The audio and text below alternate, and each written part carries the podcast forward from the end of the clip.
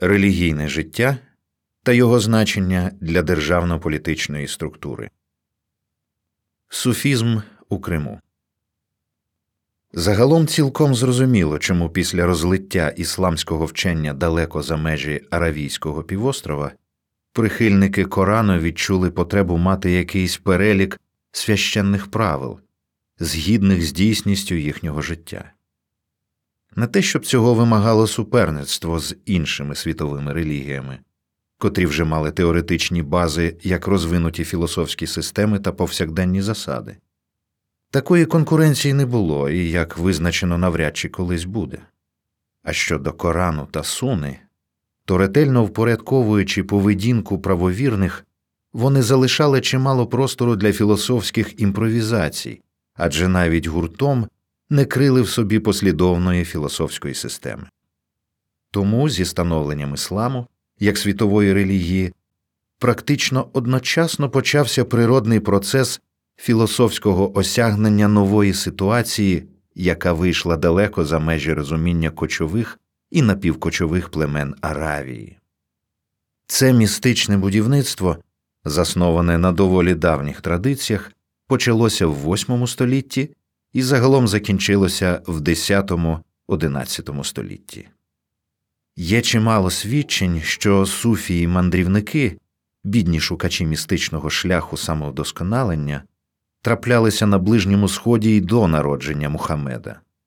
Деякі вчені вважають, що суфійські ідеї урудували просвітленими душами, починаючи з часів пророка Іллі Ільяса.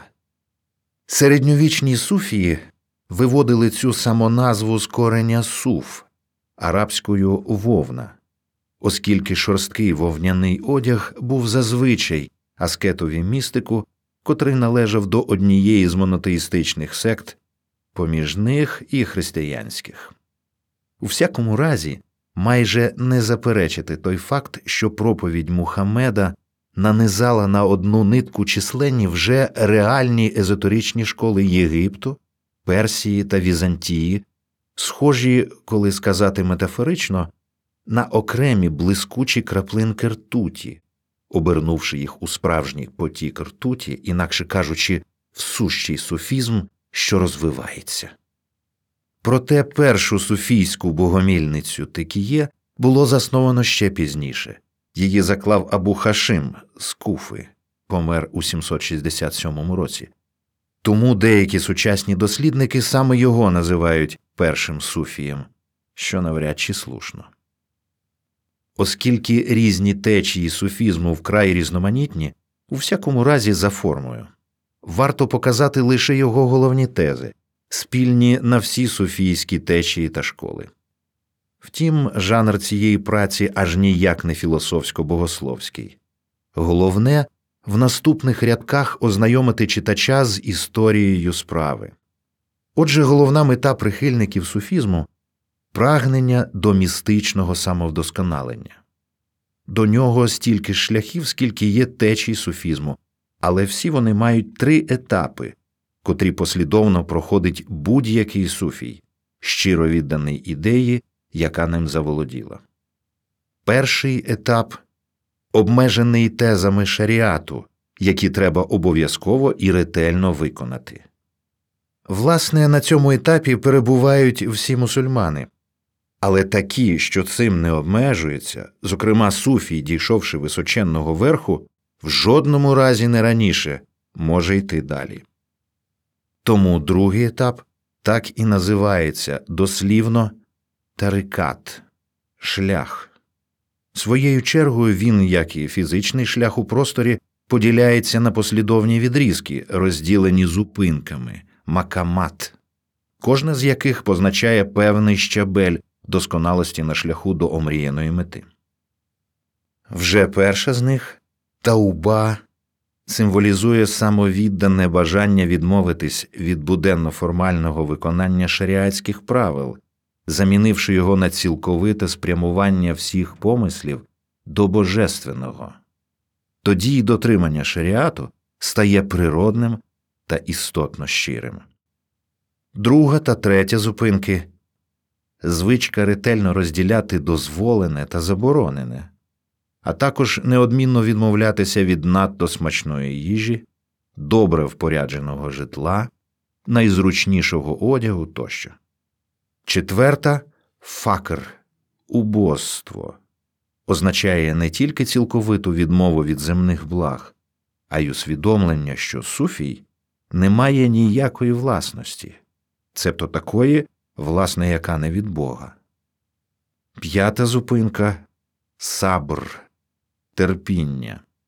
Вона вказує, що суфій готовий зносити все, що звичайному правовірному видається нестерпним, зокрема згадане убоство, цурання жінок та інше. Сабр в найвищих проявах веде до незворушності, спокійного погодження як із зісланою Божою ласкою, так і з випробуваннями. Шостий пункт на шляху до досконалості зупинка ріда, вдоволеність, передбачає збайдужіння до хоч би там чого в навколишньому світі.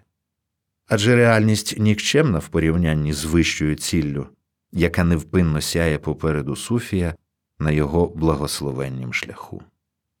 Врешті сьома зупинка Тавакул, надія на Бога дає вірянинові нагоду цілком відкинути турботи про завтра, мати лагідну впевненість, що прийдешнє буде не гіршим від сьогодні, що й у майбутньому Господь не відмовиться піклуватися про свій земний витвір. А поширений серед суфіїв вислів Суфій, син свого часу, означає, що він живе лише цією миттю. У зв'язку з цим може виникнути сумнів щодо саме суфійського, а не коранічного походження цієї ідеї, хоча саме протиставлення суфізму і Корану зовсім неправомірне. Справді, в різних сурах можна відшукати десятки тверджень про передвизначеність людської долі, про те, що обіцянка Господа нашого справджується. Втім, хоч скільки аятів не повторюють ці прості істини, вони лишаться окремими нагадуваннями про них, коли ж у суфізмі кожна зупинка макам або етап свідчить про безупинне перебування в тому чи іншому стані. Та ще й таке безперервне, що сторонні спостерігачі ладні говорити про деякий фаталізм або невибагливість, як про національні риси того чи іншого мусульманського народу. Насправді ж ці мандрівники стали свідками звичайних суфійських станів тавакула і факра відповідно. Лише проживання даної миті має сенс, бо ні роздуми про минуле, яке не повернути, ні хвилювання за майбутнє, адже воно не настало, воно поза колом реальності, не мають логіки та значення. Тому рух за тавакулом змінюється на унікальний, тихомирний спокій та безтурботність, коли ніщо не заважає софійському світоспогляданню. Це остання фаза чи стадія тарікату, після досягнення якої суфій входить на третій етап самовдосконалення хакікат або справжнє буття. Тим суфіям, які досягли хакікату, непритаманні сумніви у своїй приналежності до божественної сутності Господа світів, яку вони пізнають виключно через інтуїцію, розвинуту до нечуваних меж. Але це рідкісний випадок. Більшість суфіїв знаходиться лише на шляху до просвітлення, з цього їхній піднесений смуток, який, втім, не має нічого спільного з життєвими турботами і прикростями. Справжній суфій не робить біди з таких життєвих негараздів, як брак грошей чи речей, і навіть думка про смерть його не засмучує. Хоча ні, він відчуває невдоволення та нестачу чогось важливого. Втім, через незмогу поблищати до Аллаха і збагатити своє духовне життя. Із цього виходить, що відсутність печалі не благо, а недолік. Численна більшість суфіїв, які знаходились на будь-якому етапі удосконалення, були дервішами, бідними аскетами-містиками. З перської дервіш означає жебрак. Кожен з них обирав собі напутника шейха, більш досвідченого на цім шляху, і взорувався на його науку. Свої наставлення шейх або пір, що також означає старійшина, старець, практично давав групі дервішів текіє, гуртожитку дервішів, який зазвичай стояв поруч з великою мечеттю, відомим медресе чи склепом уславленого святого. Кримські текіє від арабського такія опора або турецькою текке мали декілька джерел утримання. Спочатку за базу були пожертвування доброчинців і невпинна допомога державців, які упадали чи запобігали ласки перед впливовими шейхами, але в кожній мусульманській країні дедалі все більше стає вакуфового майна, частина доходів від якого надходила до текіє. У всякому разі, будь-який дервіш мав тут надію одержати свій шматок хліба. Втім, зазвичай харчували не самим лише хлібом. Ось приблизний раціон мешканця Текіє. Щоденно три коржики вагою 300 грамів кожен і 200 грамів вареного м'яса з бульйоном.